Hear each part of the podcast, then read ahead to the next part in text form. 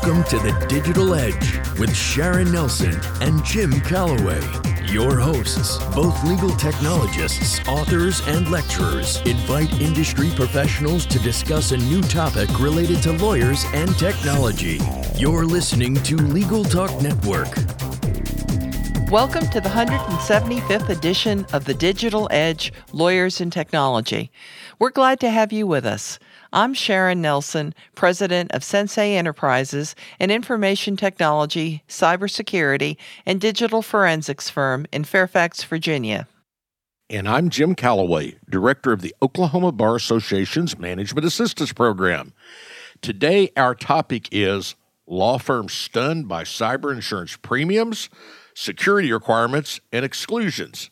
Our guest today is known to usual listeners of the podcast. He's John W. Simek, the Vice President of Sensei Enterprises, which provides managed IT, managed cybersecurity, and digital forensic services nationwide. He is certified as CISSP, a certified ethical hacker, and a nationally known testifying expert in the area of digital forensics. He and Sharon have co authored 18 books published by the American Bar Association, as well as hundreds of articles. Thanks for joining us today, John. It's great to be here, Jim.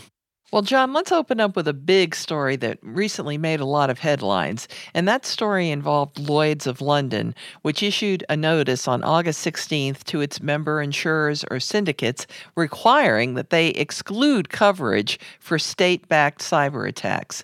They said they wanted to protect insurance companies and their underwriters from catastrophic loss. But this is really a huge exclusion. Many law firms are concerned. And so, uh, my first question is do you think cyber insurance is worth the huge premiums with this exclusion? Uh, short answer, I, I, think, is yes. The premiums are in fact going up, but but you're right. I mean, it was a huge, huge thing that Lloyd's jumped out there with, and basically they're they're telling their their underwriters, the folks that that are dealing with Lloyd's, that you have to put these exclusions into your policies and they've got to take effect by the end of March of next year or the next time the policy renews. Then I'll cover what those those exclusions are, at least specifically as, as Lloyd's published them. It said that you have to exclude losses arising from a war, whether that war is declared or not, and where the policy does not have a separate war exclusion in it already. You have to exclude losses arising from state backed cyber attacks that either significantly impair the ability of a state to function or that significantly impair the security capabilities of a state. Third, it has to be clear whether the coverage excludes computer systems that are located outside any state, which is affected in the manner that was outlined in, in the, the one I just read, above the item number two I just read, by the state backed cyber attack. The fourth item is to set out a robust basis by which the parties agree on how any state backed cyber attack will be attributed to one or more states. That's going to be a real challenge, obviously. And then five is ensure that all the key terms are clearly defined. Boy, what a novel idea, huh? To make sure that things are the definitions are clear.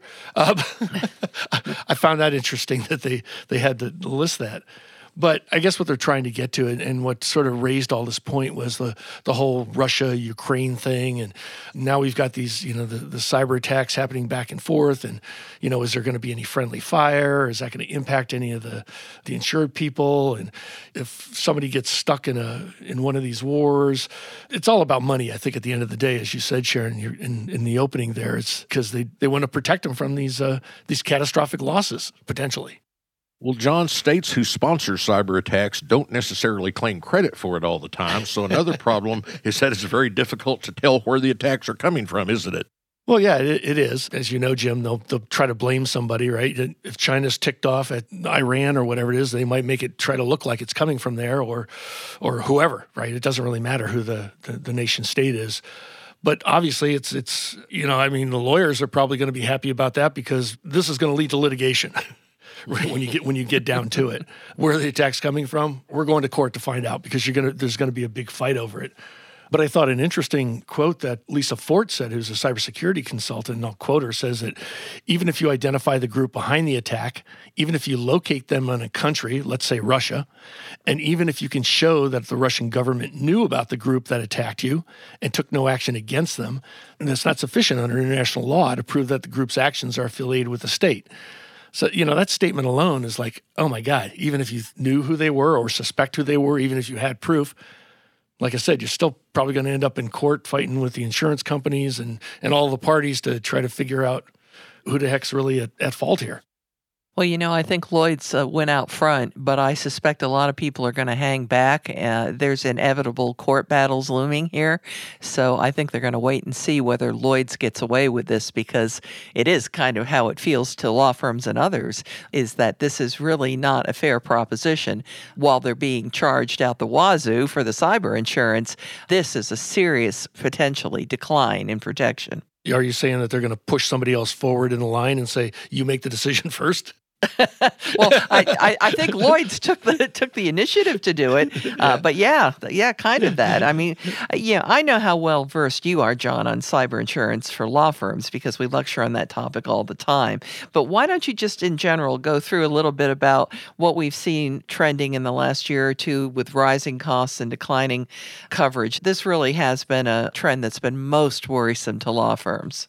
Yeah, I think the big thing is is, is bottom line is the you know the, the dollars and what's happening. A lot of folks have said early on that the cyber insurance market was undervalued, and and now people are starting to wake up, you know, to what that really is on average increases in premiums 30 to 40% is not unusual you know our own sharon as you know our own insurance policy cyber coverage increased 30% and we didn't do, do anything any different than, yeah i could have gone no, all day no. without you reminding me about that but yeah it was painful i mean as you recall it was very painful oh, yeah. no no we have never had a claim ever in our entire existence. I know inflation's up there too, but maybe somebody took the calculator out and says, geez, you know, a 1.3 times this premium sounds good. Uh, and, and, that's what we ended up with. But I think to a, to a large degree, and, and, and Lloyd's was kind of, you know, jumping on the bandwagon as well with their announcement, is the insurance carriers have, at least traditionally, up until now, the whole deal, and, and let's talk about ransomware as an example, they've been paying those ransoms and they've been paying the ransoms as part of the coverage because it's cheaper and to a large degree. I mean they, they make those business decisions. It's cheaper to pay for that ransom than it is to pay to recover systems and do all this other stuff you know as part of the business continuity. So as a result of all those payouts right they, they need to cover that if you will. And so the premiums have correspondingly gone up in order to try to recoup some of those costs. What we're also seeing though is in addition to the rise of the premiums we're seeing coverages back off. So either the insurance carrier is going to exclude a ransom payment, as an example, or they're going to significantly limit it. So, as an example, your policy might say where before there was no no designation as to any limit or whatever your policy limit is, right? A million, two million dollars, whatever you've got. And now they're going to say, well, except when it comes to ransoms, we're only going to pay max 100 grand, you know, whatever. But so they're limiting back on the payment for ransoms, ransom payments, and or excluding them altogether. And then you tack that on top of, you know, Lloyd's announcement about, you know, these other state-backed attacks, and you're getting even less for more. Well, John, cyber insurance applications are also a nightmare to fill out these days. What are cyber insurers demanding of law firms in these applications? And do you find that some lawyers don't even understand some of the questions that they have to answer in the application? Oh, definitely, Jim. I mean, that's that's what we do for a living. You know, one of the things all of our, you know, the, the majority of our clients are, are law firms, law firms and lawyers. And we get that all the time. Oh, geez, you know, I got my insurance policy renewal come up and this this questionnaire or this application they want me to fill out. I don't understand what, what these questions mean. That's part of the problem. The other part of the problem is that when you explain what those questions mean, they don't like those answers. well, and the answers might get them denied coverage. True, because they're not doing some of the things that the insurance companies are are asking for. But but a lot of things now are much much more specific, you know, from the policies. I've I've seen many of these different different companies with their applications, and some are are short and sweet, or relatively short and sweet, and some are like horrendously long, you know, 15, 18, 20 pages long. But they're asking things about your operation, multi-factor authentication. Who do you use? What do you have? Even to that point, right? Whose authentication system do you use if you do have it in place? Do you have, you know, uh, any open ports whatsoever? What services are you running there? And they're asking specifically ab- about that. Many of the companies, the cyber carriers, are actually hiring companies to do scanning. So they'll scan the internet and they'll scan your networks to try to find out if you do in fact have open ports. You know, are you running RDP? Are you running a terminal server? Those kinds of things. Do you have an FTP server? you know, active. And they'll use that information to come back to you and say, well, how are you securing that? Training they're asking about, you know, the types of training that that you're doing. Are you training your employees on at least an annual basis? Things like that. They want copies of your policies right? What kind of internet use policy do you have? What kind of remote access policy do you have? Email policy, et cetera. So all this, they're starting to drill down more and more into the into the details. I have one of the applications up here in front of my screen right now. I mean, it's it's kind of besides the training of the proper use of the email. Do you have any established procedures to kill network access? Uh, what's your process for the transfer of money? You know, of electronic payments. You know, for for business email compromises, those kinds of things. Do you require background checks for employees? Those are all part of this renewal application. So they're really starting to get into your business, if you know what I mean. Before we move on to our next segment, let's take a quick commercial break. Be the best resource you can for your Spanish speaking clients with the Spanish Group's legal translation service. Experienced translators ensure accurate translation of your documents with same day delivery. Confidentiality is ensured, and the Spanish Group guarantees acceptance for certified translations. All that, and their rates are competitive. If you need other languages, the Spanish Group translates in over 140 languages.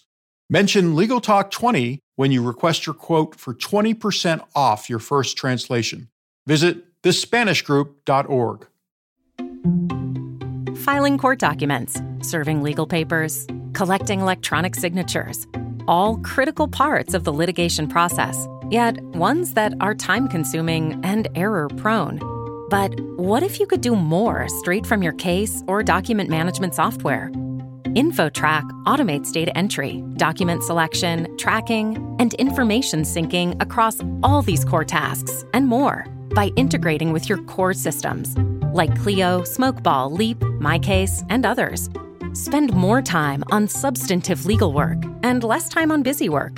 Learn how simple it can be at infotrack.com/simple. Welcome back to the Digital Edge on the Legal Talk Network. Today, our subject is law firms stunned by cyber insurance premiums, security requirements, and exclusions.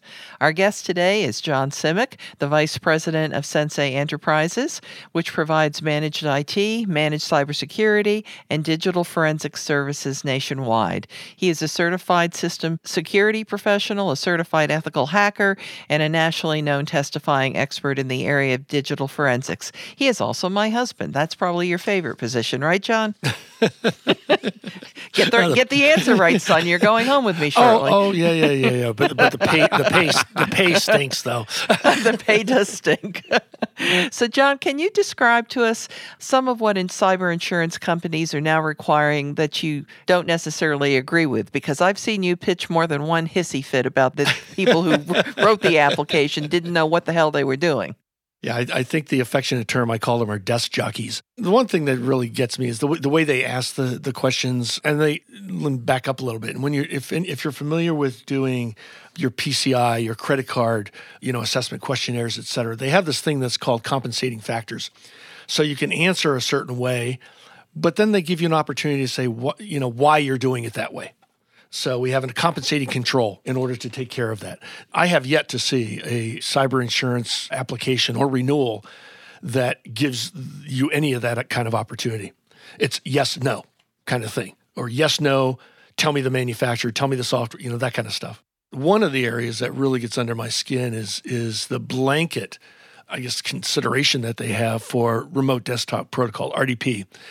If you have RDP running the remote desktop protocol, which is a, a remote access method. And it doesn't matter how you've secured it, whether you've secured it, etc. Just the fact that you have it running could be grounds for you to not have any coverage and they'll throw it out the window. So it's it's very very black and white to the insurance carrier. They don't ask you, well, if you are running RDP, are you running it securely? Is it patched? Is it you know what else do you have in place? Uh, you know are you using multi-factor authenticate what kind of other restrictions do you have potentially in place in order to because you can in fact securely use an rdp connection but the insurance companies apparently don't know that that's possible. How should law firms go about getting a security assessment at a reasonable price? This is often demanded by cyber insurance companies, but increasingly also by clients. That's true, Jim. The the clients are demanding, at least from the law firms, uh, you know, tell me how you're, you're protecting my data, et cetera. Obviously, number one is going to be, you know, talk to your colleagues and, and who they've used. Look for smaller firms, smaller companies, and definitely flat fees. You can get these security assessments done for a flat fee on a per device basis, per user basis, or whatever it is, and very reasonable. But if you go to the to the big companies that are out there, the the multi-million billion dollar companies, then you're going to pay a high price for that.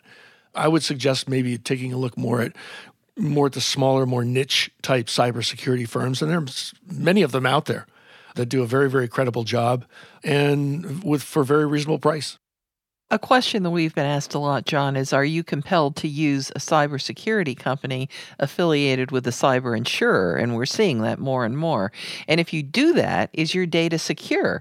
One thing we both know is that cyber criminals target cyber insurance companies specifically for the security data they hold of those they insure. That's been, you know, a target for a long time now the the cyber insurance companies are partnering with with uh, the cybersecurity companies that are out there to, and they negotiate lower rates for them. Are you compelled to use them? Well, sometimes you are, you know, especially if you have a security incident. But there's nothing to preclude you from using your own, you know, and, and getting a, a, second opinion, if we will. Because my, one of my concerns is that if the company is affiliated with the with the insurer, then they have a vested interest Uh, you know, in, in, what the outcome is going to be or what the determination of, of the breach investigation or any of those kinds of things are.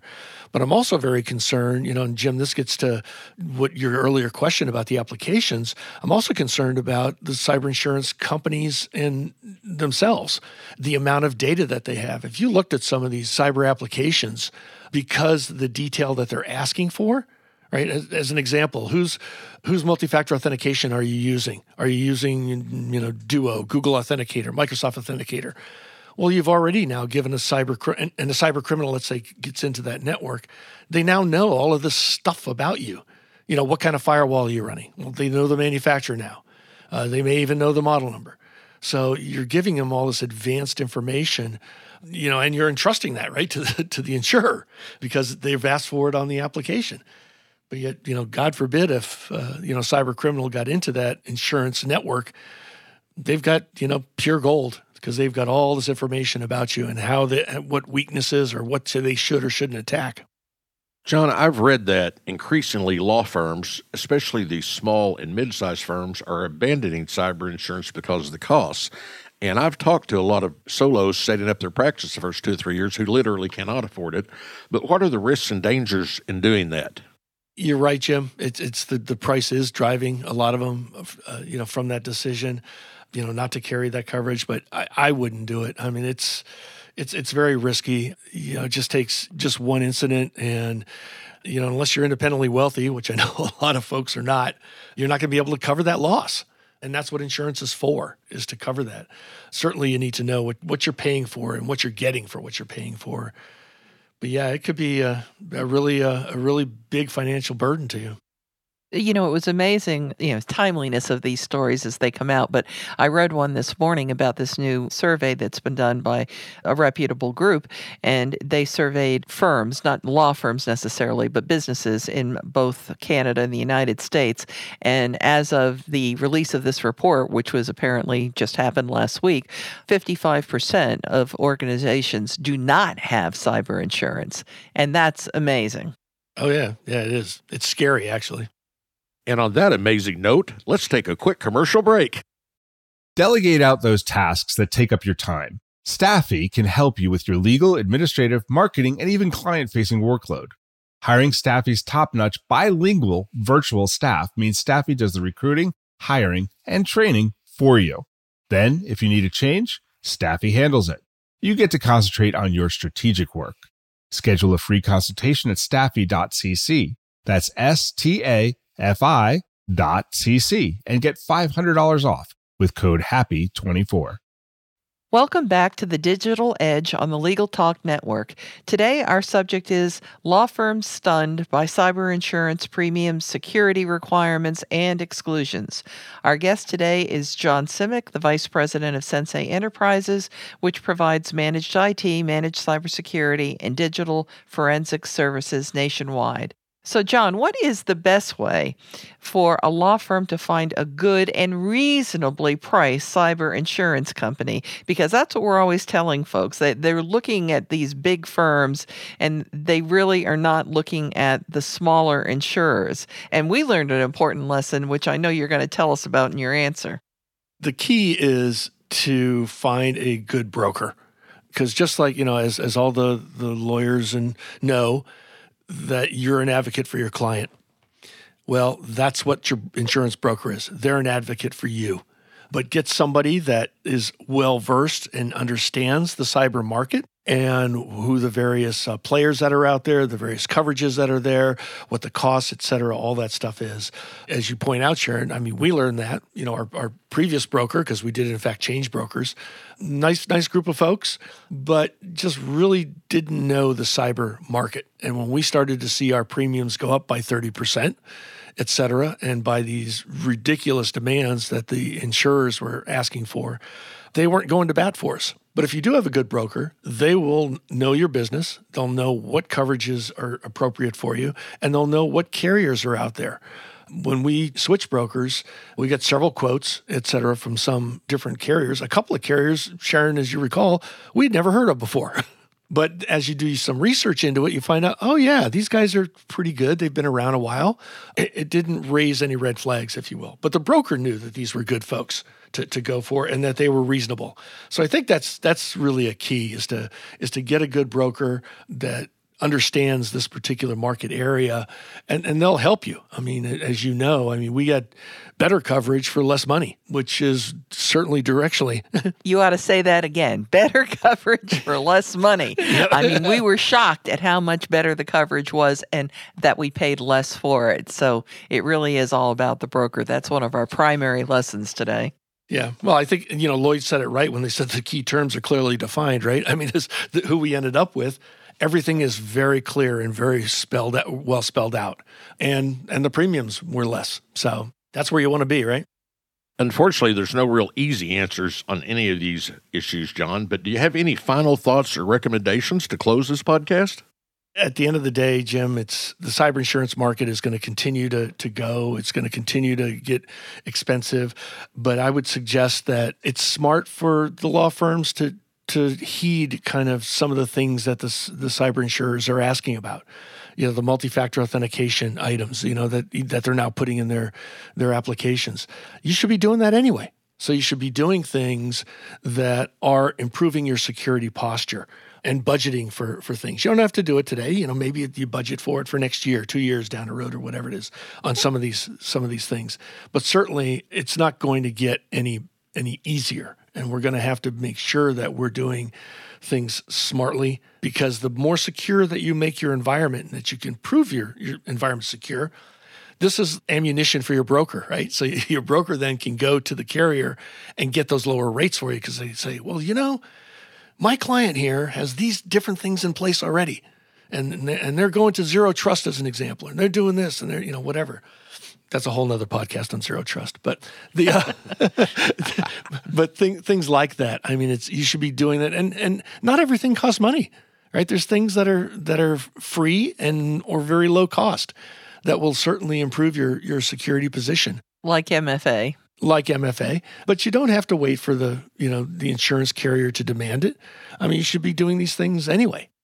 Well, I really want to thank you for joining us today. I think a lot of people listening have learned quite a bit about cyber insurance, and it's amazing how something we knew so little about, say, 10 years ago, we've both become experts on today. And you, in particular, love to read through these lengthy documents, which I do not enjoy. So I appreciate that you do that too. But thanks for sharing all that knowledge because I know this was a, a useful teaching session for folks. It's been a pleasure, and it's always great to be uh, with Jim, but you as well. well, I'm glad I got an also ran. and that that does it for this edition of the Digital Edge Lawyers and Technology. And remember, you can subscribe to all the editions of this podcast at LegalTalkNetwork.com or on Apple Podcasts. And if you enjoyed our podcast, please rate us in Apple Podcasts. Thanks for joining us. Goodbye, Miss Sharon. Happy trails, cowboy. Thanks for listening to The Digital Edge, produced by the broadcast professionals at Legal Talk Network. Join Sharon Nelson and Jim Calloway for their next podcast covering the latest topic related to lawyers and technology. Subscribe to the RSS feed on LegalTalkNetwork.com or in iTunes. The views expressed by the participants of this program are their own and do not represent the views of, nor are they endorsed by, Legal Talk Network, its officers, directors, agents, representatives, shareholders, and subsidiaries. None of the content should be considered legal advice. As always, consult a lawyer.